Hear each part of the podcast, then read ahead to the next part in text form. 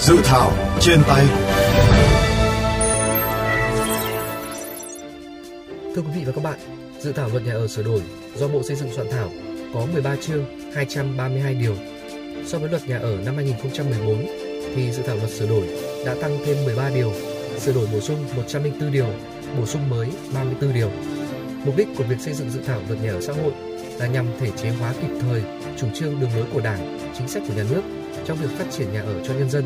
khuyến khích các thành phần kinh tế phát triển nhà ở, đặc biệt là nhà ở xã hội nhằm góp phần thực hiện chính sách an sinh xã hội. Về cơ bản, luật nhà ở sửa đổi vẫn giữ nguyên và kế thừa các chính sách của luật nhà ở hiện hành như một số quy định về giao dịch nhà ở do nhà nước đầu tư xây dựng và quản lý.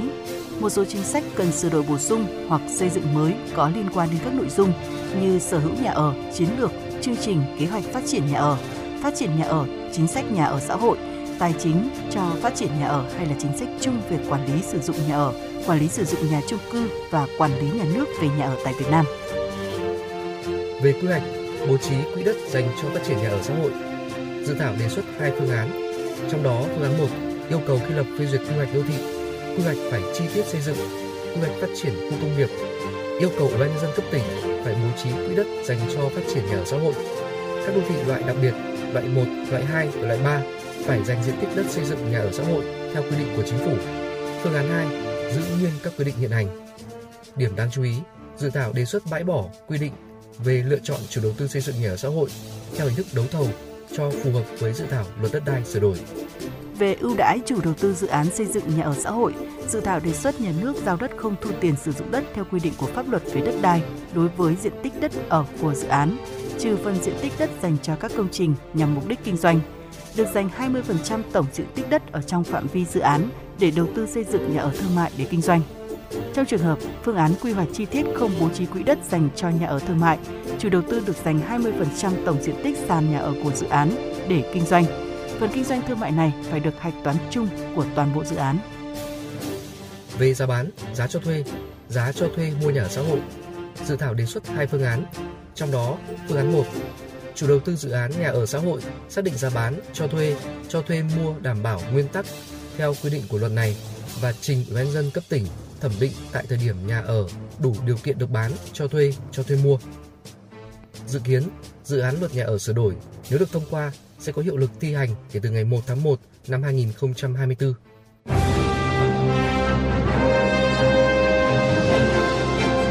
Tiếng nói lập pháp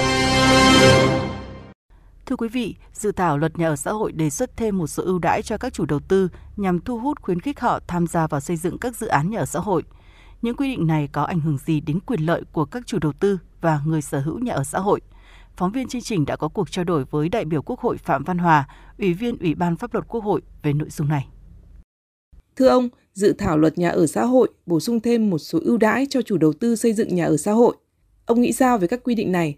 tôi nghĩ rằng cái việc tách cái lợi nhuận à, mười cho các nhà đầu tư ra chung một cái lợi nhuận cho cái nhà ở thương mại thì tôi thấy là hết sức cần thiết nếu mà toán chung cái nhà ở thương mại và nhà ở xã hội À, thì nó rất là khó khăn trong rườm rà à, vấn đề thuế nè, rồi vấn đề lợi nhuận nè, rồi vấn đề đầu tư nữa, rồi là chi phí. Nói chung là tôi nghĩ rằng là nếu nếu mà nhập chung như vậy thì nó sẽ khó cho nhà đầu tư. Thay vì mình tách riêng cái phần lợi nhuận cho phép nhà đầu tư hưởng trên lợi của phần lợi nhuận 10% như vậy thì tôi nghĩ là nhà đầu tư họ sẽ mặn mà và họ sẽ tốt hơn và họ làm hăng hái và và tích cực hơn. Cho nên tôi nghĩ nếu mà trong dự thảo luật mà đã đề ra như vậy thì nhà đầu tư người ta hăng hái ta mặn mà thì tôi nghĩ rằng cái tình hình mà đầu tư xây dựng nhà ở cho nhà ở xã hội, cho người có thu nhập thấp, có khả năng nhà đầu tư sẽ đầu tư nhiều hơn.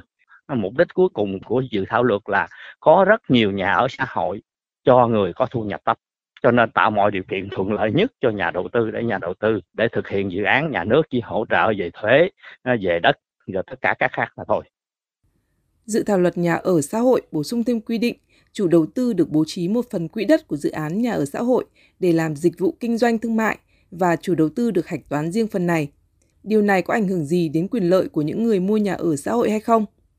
Tôi nghĩ là nhà đầu tư đề nghị mà trích một cái phần diện tích trong cái khung của nhà ở chung cư đó để mà dành riêng cho nhà ở thương mại chung với nhà ở xã hội. Vừa rồi thì quốc hội cũng đã có thảo luận vấn đề là rất là kịch liệt. Một bên thì đồng ý một còn một bên thì chưa đồng ý. Theo tôi thì tôi nghĩ không đồng ý được. Tại vì à, nằm chung một khối nằm chung một cái cái diện tích của nhà ở xã hội mà tích một phần á, để tách riêng ra hoàn toàn biệt lập á, thì để cho kinh doanh nhà ở thương mại thì sẽ rất là phức tạp. Vừa là bán nhà ở thương mại cho người có thu nhập cao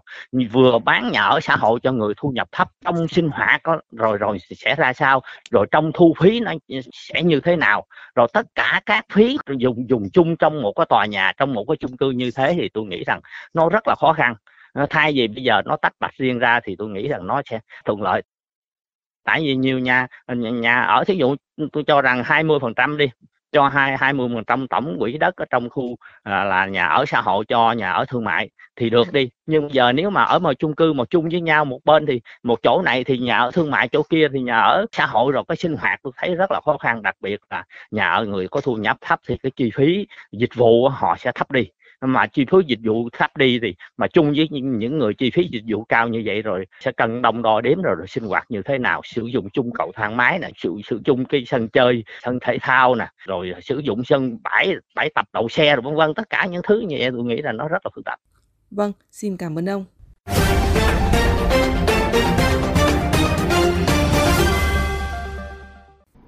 Thưa quý vị, những ưu đãi đề xuất trong dự thảo luật nhà ở xã hội có thực sự tác động tích cực đến các chủ đầu tư thực hiện các dự án nhà ở xã hội. Phóng viên VOV Giao thông đã có cuộc phỏng vấn ông Nguyễn Văn Nính, Phó Chủ tịch Hiệp hội Bất động sản Việt Nam xung quanh nội dung này. Thưa ông, dự thảo luật nhà ở xã hội bổ sung thêm quy định tăng lợi nhuận định mức của nhà ở xã hội là 10%. Ông nghĩ sao về tỷ lệ này ạ? Thực ra thì cái lợi nhuận 10% cho một cái dự án bất động sản bản chất thì nó cũng không phải cao nhưng mà cũng chấp nhận được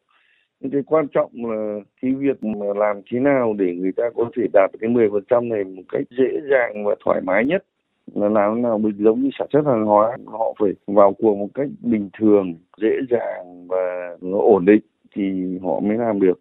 Bởi vì kinh nghiệm thì đạt được cái 10% đấy là cực kỳ khó mà thậm chí là rất khó để đạt được cái tỷ lệ đấy. Chính vì thế mà đến giờ này vẫn chưa thu hút được các cái doanh nghiệp, các nhà phát triển bất động sản tham gia. Bởi vì các nhà phát triển họ tham gia thì nó phải, thứ nhất là mục tiêu về lợi nhuận, mục tiêu về phát triển, ổn định việc làm và lợi nhuận nó phải đạt được thì họ mới hồ hởi, hứng khởi họ tham gia. Theo ông, cần phải điều chỉnh các quy định trong dự thảo luật nhà ở xã hội như thế nào để thu hút và hấp dẫn các chủ đầu tư? Nói chung các cái thực tiễn mà phát triển ở xã hội trong cả một cái giai đoạn vừa qua nó đã bộc lộ khá nhiều cái vấn đề chưa thực sự hấp dẫn. Ví dụ như quỹ đất thì cũng rất là hạn hẹp để tạo dựng hoặc là có cũng lại rất là không phù hợp để mà phát triển ở xã hội. Cái thủ tục cực kỳ là một cái khối lượng đồ sộ quy trình khó hơn cả làm nhà ở thương mại và lâu hơn cả nhà ở thương mại. Và nó rất nhiều quy trình có thể nói là khá rắc rối khá khó khăn khá thách thức đối với việc thực thi của các cái đơn vị phát triển nếu mà đáp ứng được cái đó rất là khó dẫn đến việc mà họ cũng rất ngại ngần rất nhiều vấn đề liên quan đến thủ tục rất nhiều vấn đề liên quan đến hỗ trợ nguồn vốn và đặc biệt là đặt cái vai trò của nhà nước nó phải quan trọng hơn và nhà nước phải là người làm chủ cái các cái vấn đề để việc phát triển nhà xã hội này là lớn hơn thì lúc ấy mới có thể khả thi được. Vâng, xin trân trọng cảm ơn ông.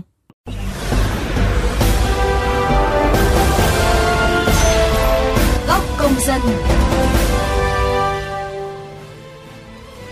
Thưa quý vị và các bạn, theo Bộ Xây dựng, hiện cả nước đã hoàn thành 301 dự án nhà ở xã hội khu vực đô thị và nhà ở công nhân khu công nghiệp, quy mô xây dựng khoảng gần 156.000 căn với tổng diện tích gần 7,8 triệu mét vuông và đang tiếp tục triển khai 401 dự án với quy mô gần 455.000 căn. Chính phủ đặt mục tiêu đến năm 2030, cả nước có ít nhất 1 triệu căn nhà ở xã hội cho đối tượng có thu nhập thấp Tuy nhiên, những quy định hiện hành còn nhiều bất cập, chưa thu hút và khuyến khích các chủ đầu tư, các nhà phát triển nhà ở tham gia xây dựng. Với những đề xuất mới của dự thảo luật nhà ở xã hội có khắc phục được các bất cập nêu trên. Quý vị và các bạn có ý kiến gì về các quy định mới của luật nhà ở sửa đổi? Nếu được ban hành, các quy định mới của dự luật sẽ có những tác động xã hội như thế nào? Mời các bạn cùng chia sẻ ý kiến, đóng góp cho dự thảo qua hotline 02437 919191 qua fanpage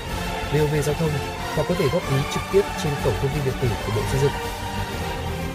Đừng quên đón nghe và tương tác với dự thảo trên tay khung giờ FM 91 chiều thứ hai, thứ tư và thứ bảy hàng tuần trên FM 91 VOV Giao thông hoặc trên các nền tảng podcast dành cho di động Spotify, Apple Podcast và Google Podcast. Chương trình dự thảo trên tay hôm nay xin được khép lại tại đây. Cảm ơn quý vị và các bạn đã quan tâm theo dõi.